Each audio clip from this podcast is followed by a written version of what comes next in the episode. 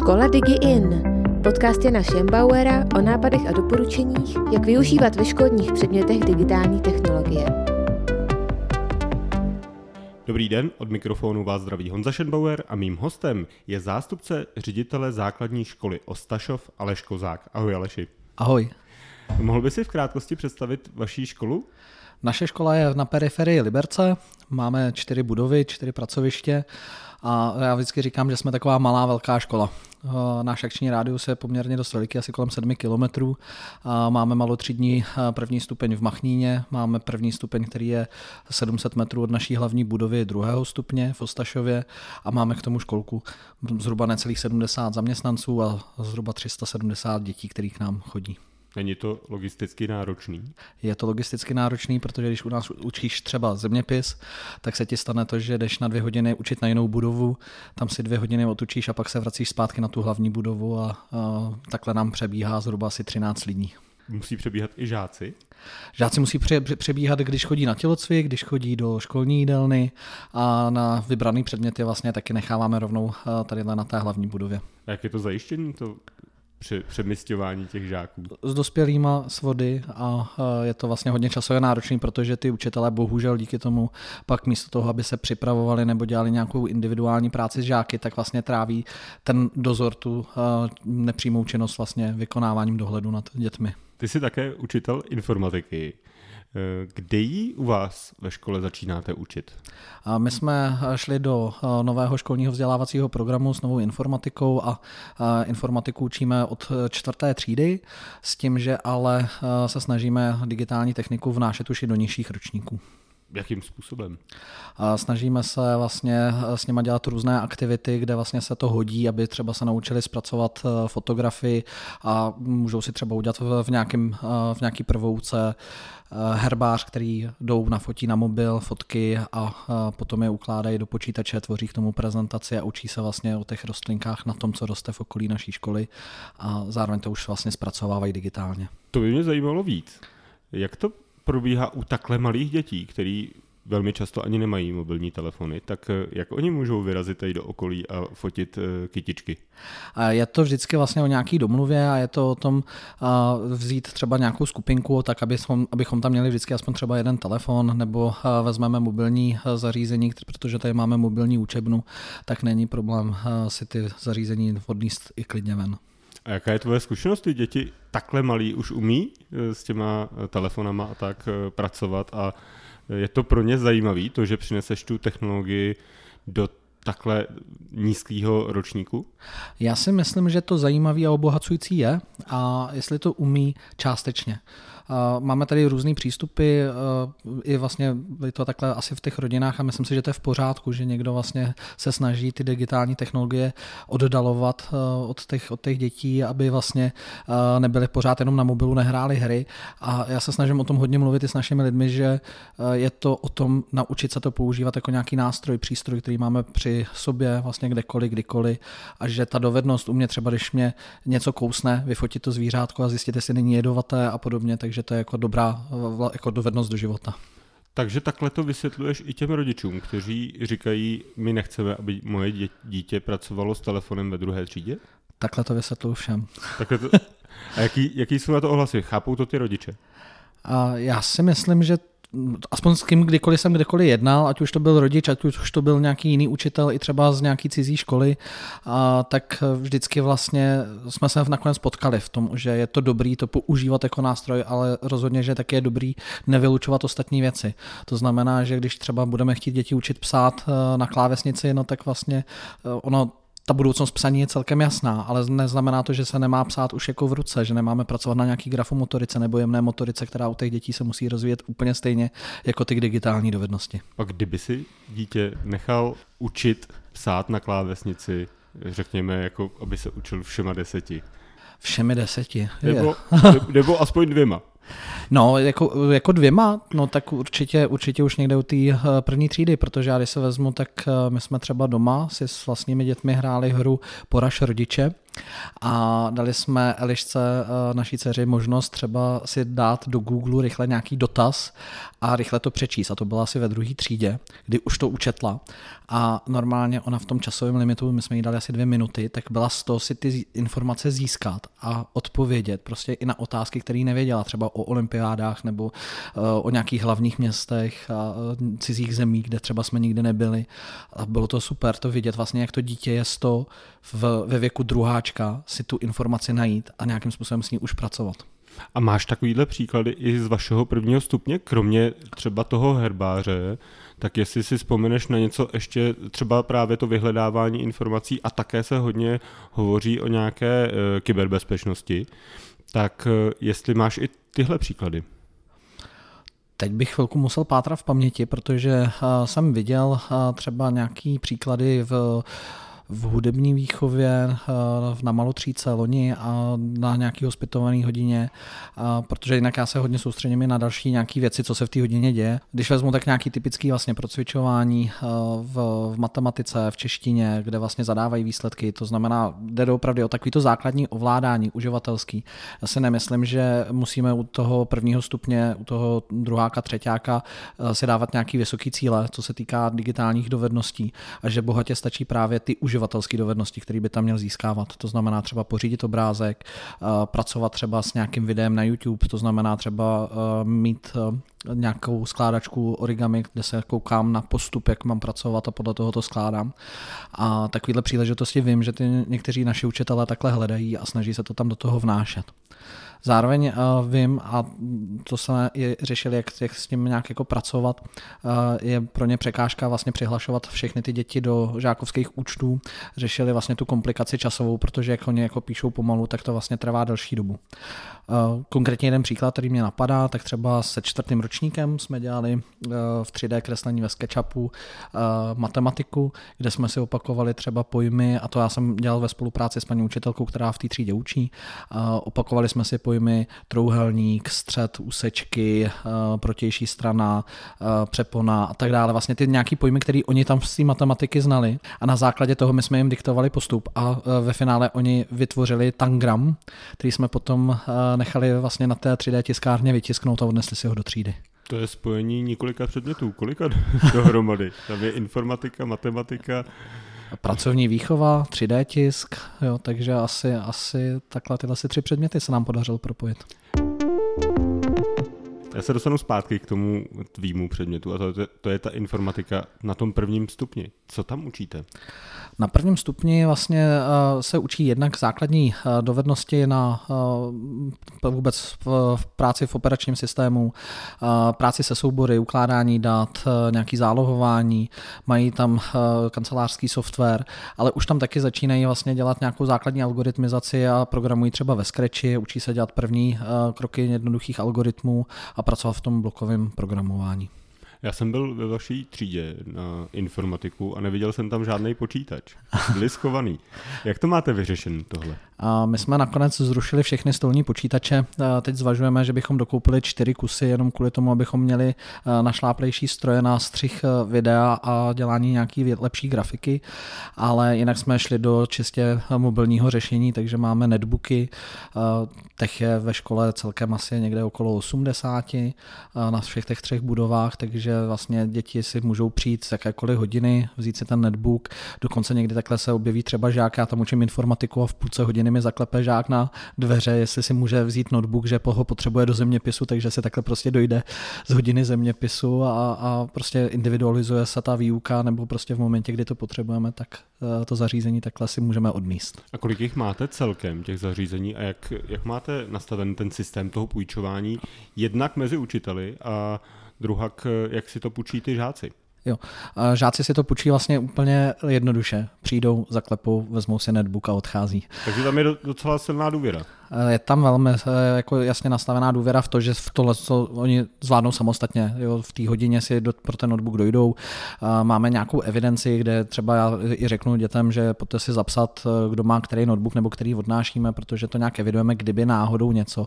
Ale já jsem za ty, já nevím, čtyři roky, co takhle tady máme to mobilní řešení, tak já jsem řešil jeden poničený notebook, kde vypadla klávesa. Jo, kde se prostě zlomila tak to nejsou moc velký závady na čtyři roky používání. A teďka zpátky k těm učitelům, jak, jak, jak ty sdílejí, jak si řeknete, teďka potřebuju pro tu třídu na zeměpis 18 eh, počítačů, nebo kolik jich máte navíc, 30? Tak eh, jak se domluváte s kolegy? Jo. Máme tady vlastně eh, na této budově necelých 50 počítačů, to znamená, můžu bez problémů otočit eh, hodinu informatiky a přitom může být zapučená celá třída na jakoukoliv jinou hodinu. A máme ve sborovně jenom přehledovou tabulku, kde máme data a, tam si do toho zapisujeme, kdo si potřebuje vzít třeba na přírodě, k nám napíšu třetí vyučovací hodina a vím, že to mám takhle alokovaný. To je papírová tabulka. Pa, je to papírová tabulka. Takže informatik má papírovou tabulku.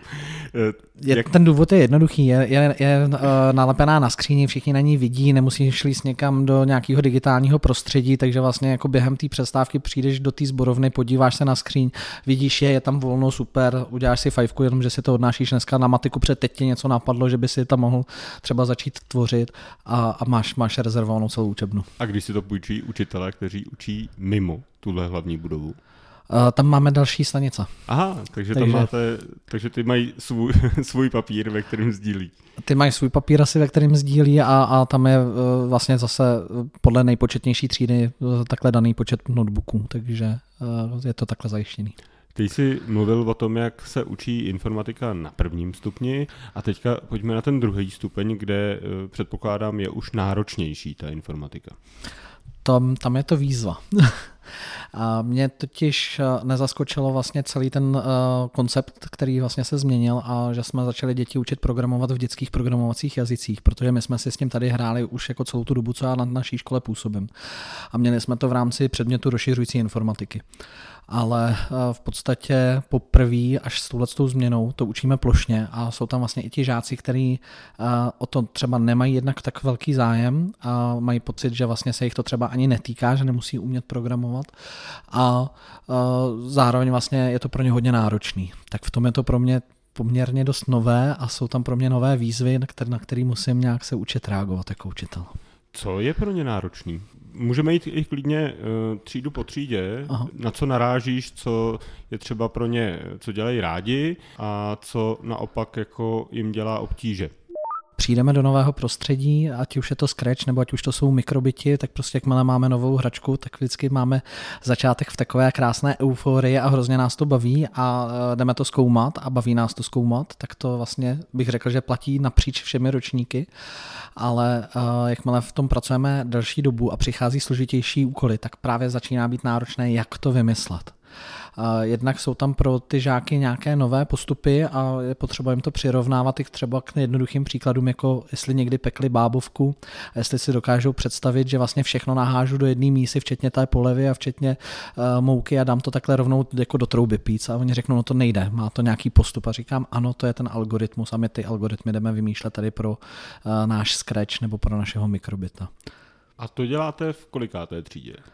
Uh, no, Začátky ve Scratchi jsou už na prvním stupni, takže tam, tam vlastně oni se seznamují už jako s těmi prvními bloky, ale ty úkoly jsou doopravdy jako jednoduché. A v, v sedmé třídě se to začíná právě lámat už do nějakého programování a dohledání nějakých těžších úloh a výzev a podmínek a najednou se nám to tam propoje s matematikou a pochopit, co to je souřadný systém a kde se nacházíme v těch souřadnicích a že x je větší než 30 a dáváme nějakou takovouhle podmínku, tak to je zhruba na tom eh, pomezí toho sedmého a vyšších ročníků. A to pracujete v jakých programech? Tam už předpokládám Scratch není až tak zajímavý pro ty žáky. Tam pracujeme právě pořád ještě ve po, Scratchi. Ještě pořád? Pořád ještě ve Scratchi. A, a vycházíme z toho, co je vlastně na e-myšlení. Oni jsou ty materiály krásně zpracovaný. Jo. Máme k tomu vlastně obrovskou podporu. A je tam k tomu metodika, tak to je jako pro mě jako pro učitele, kdybych se s tím nikdy nezabýval, tak by to byla obrovská pomoc. Tak využíváme tady z těch materiálů já jim vždycky dávám odkazy na to, s čím zrovna budeme pracovat, čemu se budeme věnovat, sdílíme si ty projekty a pak já jednou za čas právě i v tom Scratchi přijdu s nějakou výzvou, jako pojďme zkusit naprogramovat nějakou hru. Takže třeba dneska žáci devátého ročníku měli v týmech tří až čtyřčlených za úkol během 90 minut, přes jsme měli spojenou dvouhodinovku, ve spojených skupinách, tak eh, měli za těch 90 minut stihnout naprogramovat autíčko, který projíždí labirintem, nesmí projet zdí toho labirintu, takže už tam je nějaké ověřování, jestli náhodou do té zdi nenarazil, aby případně zacouval zase zpátky a tak. Sbírat mince, mělo se tam náhodně objevovat nějaký palivo, který mu doplní čas té hry, anebo naopak hřebíky, který ho vlastně na chvilinku třeba vyřadí z provozu. A tohle to už je úkol, který je jako hodně náročný pro ty deváťáky, protože vlastně najednou je tam spousta funkcí a je tam potřeba si rozdělit tu práci. A když jsem si pročítal zpětný vazby, protože jsme odcházeli z té hodiny s nějakými propustkami, tak mi tam hodně hezky reflektovali, proč se jim dařilo, nebo proč se jim nedařilo, co se jim nedařilo a co by příště mohli udělat jinak. Jakože třeba lépe si rozdělit práci, víc si to rozplánovat, rozklíčovat, co má umět která ta funkce a o tom to programování je.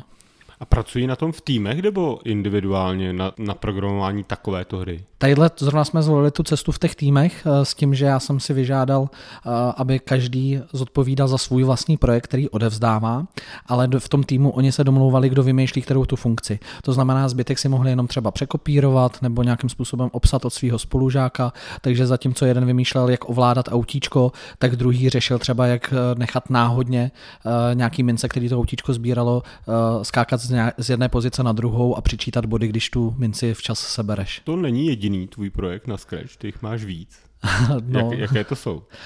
Dělali jsme třeba koulovanou nebo vlajky, protože třeba jedna z těch úloh, která je i na e-myšlení, tak je o tom, že podle toho, na jaký pozici se ten kocor, ta postava nachází, tak má udělat nějakou barvičku a má tam tu barvičku otisknout.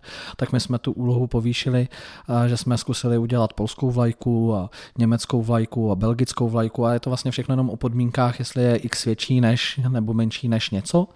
A my jsme ty vlajky posunuli dál, protože i děcka potom přicházeli s různýma výzvama, jako pane učiteli, ale Spojený státy byste nedal tak jsem za 15 minut ukázal, že i ty Spojené státy lze ve Scratchi takhle nechat vykreslit a jejich úkolem, protože tam už doopravdy v těch podmínkách a ve stanování nějaký funkce, podle které vlastně on to vykresluje, aby udělal třeba v český vlajce clean, nebo aby udělal britskou vlajku, tak je to, je to náročný. Jo. To je prostě matematika, kterou oni v tuhle chvíli ještě nemají probranou. Tak dostávali ode mě vlastně ty kritéria uh, toho té podmínky a měli se to jenom zkusit jako přečíst a pochopit, jak je tam ta podmínka stanovená. To mě napadá, jestli děti nevzali nějaký seznam vlajek a nehledali vlajku, kterou ty nezvládneš udělat ve Scratchi.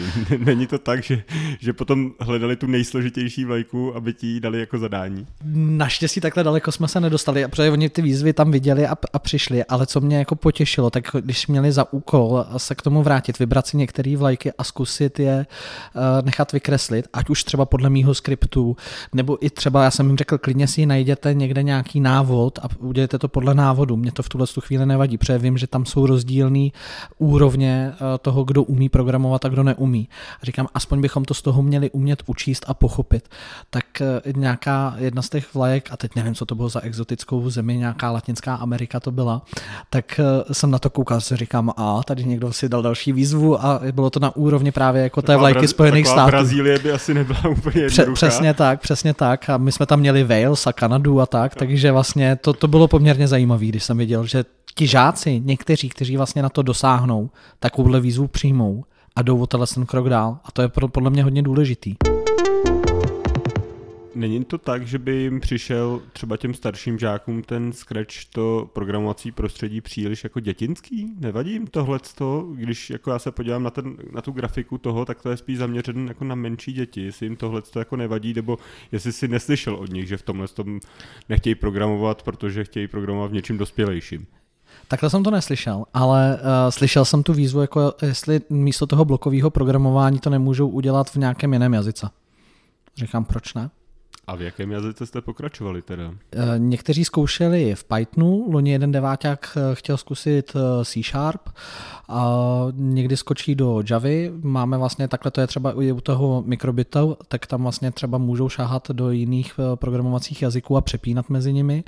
A já jsem vždycky jakový obezřetný, protože říkám, hele, je tam hodně nástrah v tom, jak budeš dělat syntaxi toho programovacího jazyka. A pojďme zkusit nejprve to, že si to uděláš v tom blokovým, podíváš se do toho kódu, jak, jak se to vlastně převede z blokového do nějakého jiného jazyka. Třeba právě u toho mikrobitu to takhle krásně jde přepínat a tam zkus dělat nějaké změny, aby se naučil číst v tom kódu, který je vlastně daný už textový, v textové podobě. Ty jsi tady vyjmenoval poměrně složitý jako operace pro ty děti nebo pro ty žáky.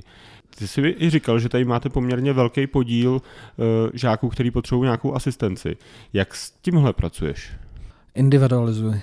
Mm-hmm. Co se dá, tak prostě se snažím vždycky koukat na to, kde se ten žák nachází a je mi úplně jedno, jestli ten žák má nějaký IVP nebo ne, protože vlastně mým cílem je pokud možno každýho posunout o nějaký krůček dál. A ten, kdo má jako před sebou ty výzvy a dosáhne na ně, tak se snažím, aby ty výzvy přijímal. Dokonce občas se najde někdo, kdo vymyslí nějaký řešení a naprogramuje něco i rychleji než já. Aktuálně třeba mám takhle v devíce žačku, která hodinu a půl za jako dlouhý úkol, který vlastně měl takhle stačit jako na skoro dvě hodiny pro ostatní, tak ona ho vyřešila asi za nějakých 15 minut. Tak jsem říkal jenom wow, tak musím teď rychle něco pro tebe jako udělat, abych uh, ti dal příležitost růst dál. A vedle toho sedí pak druhý žák, který má problém dohledávat ty příkazy, neví, jak udělat ten jednoduchý algoritmus, tak se mu snažím zase dát nějakou nižší úroveň nebo předat mu třeba část kódu, aby mohl úspěšně naprogramovat to, co naprogramovat zvládne.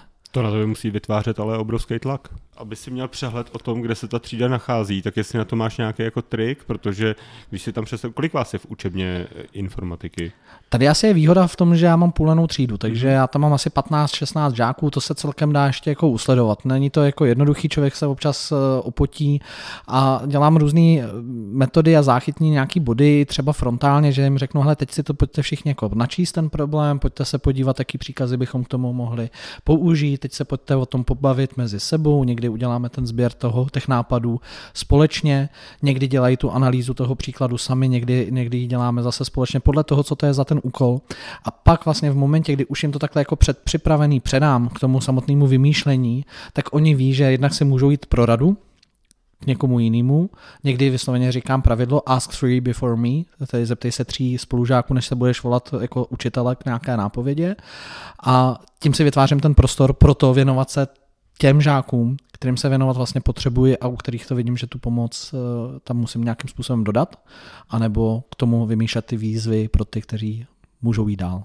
A když máš třeba takhle extrémně talentovanou dívku, Dá se s ní pracovat i v té hodině, jakože pomáhá těm ostatním? Určitě. A jo? vůbec s tím nemám, vůbec s tím nemám problém, takže je to opravdu situace od situace. Někdy jí radši hodím nějakou výzvu a někdy řeknu, hele, tady máme už hotové řešení, kdo chce, může si tady zavolat Monču a uh, jí řeknu třeba instrukci, že uh, si má vlastně dávat pozor, aby dávala nápovědu, ale ne konkrétní řešení. Takže ona chodí a vlastně nějakým způsobem je třeba dokoučovává nebo nějakým způsobem mi třeba jenom řekne, hele, musí si dávat pozor, aby se to vlastně pořád neustále kontrolovalo a jim dojde, aha, musím tam dát opakuj stále nějaký cyklus a to jsou, to jsou ty nápovědy, které se takhle daří a u z těch talentovaných dětí to jde. Je tady něco, na co jsme zapomněli v rámci té výuky, řekněme 7., 8., 9. třída, co třeba má u tebe úspěch a chtěl bys to zmínit? Protože jsme vyjmenovali Scratch, nějaký základy uh, normálního programování, řekněme v C Sharp nebo uh-huh, uh, Python, tak jestli ještě něco, Microbit tady zazněl? Microbit tady zazněl, tam spíš já mám teď aktuálně výzvy, protože vlastně jsem jako zjistil, že neumím dělat elektrické stavebnice, zároveň chci, aby ty děti uh, pracovaly třeba s nějakým lepším displejem, aby se naučili dělat práci se seznamem, tak jako to máme na 3D tiskárně, kde vidí tu nabídku, jak se prochází, tak aby si zkusili tohle udělat na tom mikrobitu vytvořit nějaký seznam eh, pojmů nějakých, nějakýho menu, a aby se naučili to ovládat, že to prochází a zobrazuje to na tom displeji. Tak to jsou věci, které si myslím, že to je atraktivní, protože najednou vidí, že teď tvořím něco, co je součástí 3D tiskárny, která stojí prostě nějaký peníze a najednou já se to učím jako žák naší školy vytvořit. Tak to jsou moje výzvy, které já tam teď aktuálně uh, hledám. Právě jste doposlouchali první díl rozhovoru s Alešem Kozákem, který byl především o výuce informatiky. V další části se dozvíte, jak tento inspirativní učitel využívá technologie také ve fyzice. Díky moc za poslech. Slyšeli jste podcast Škola Digi In Jana Šembauera. Těšíme se na vás u dalších dílů.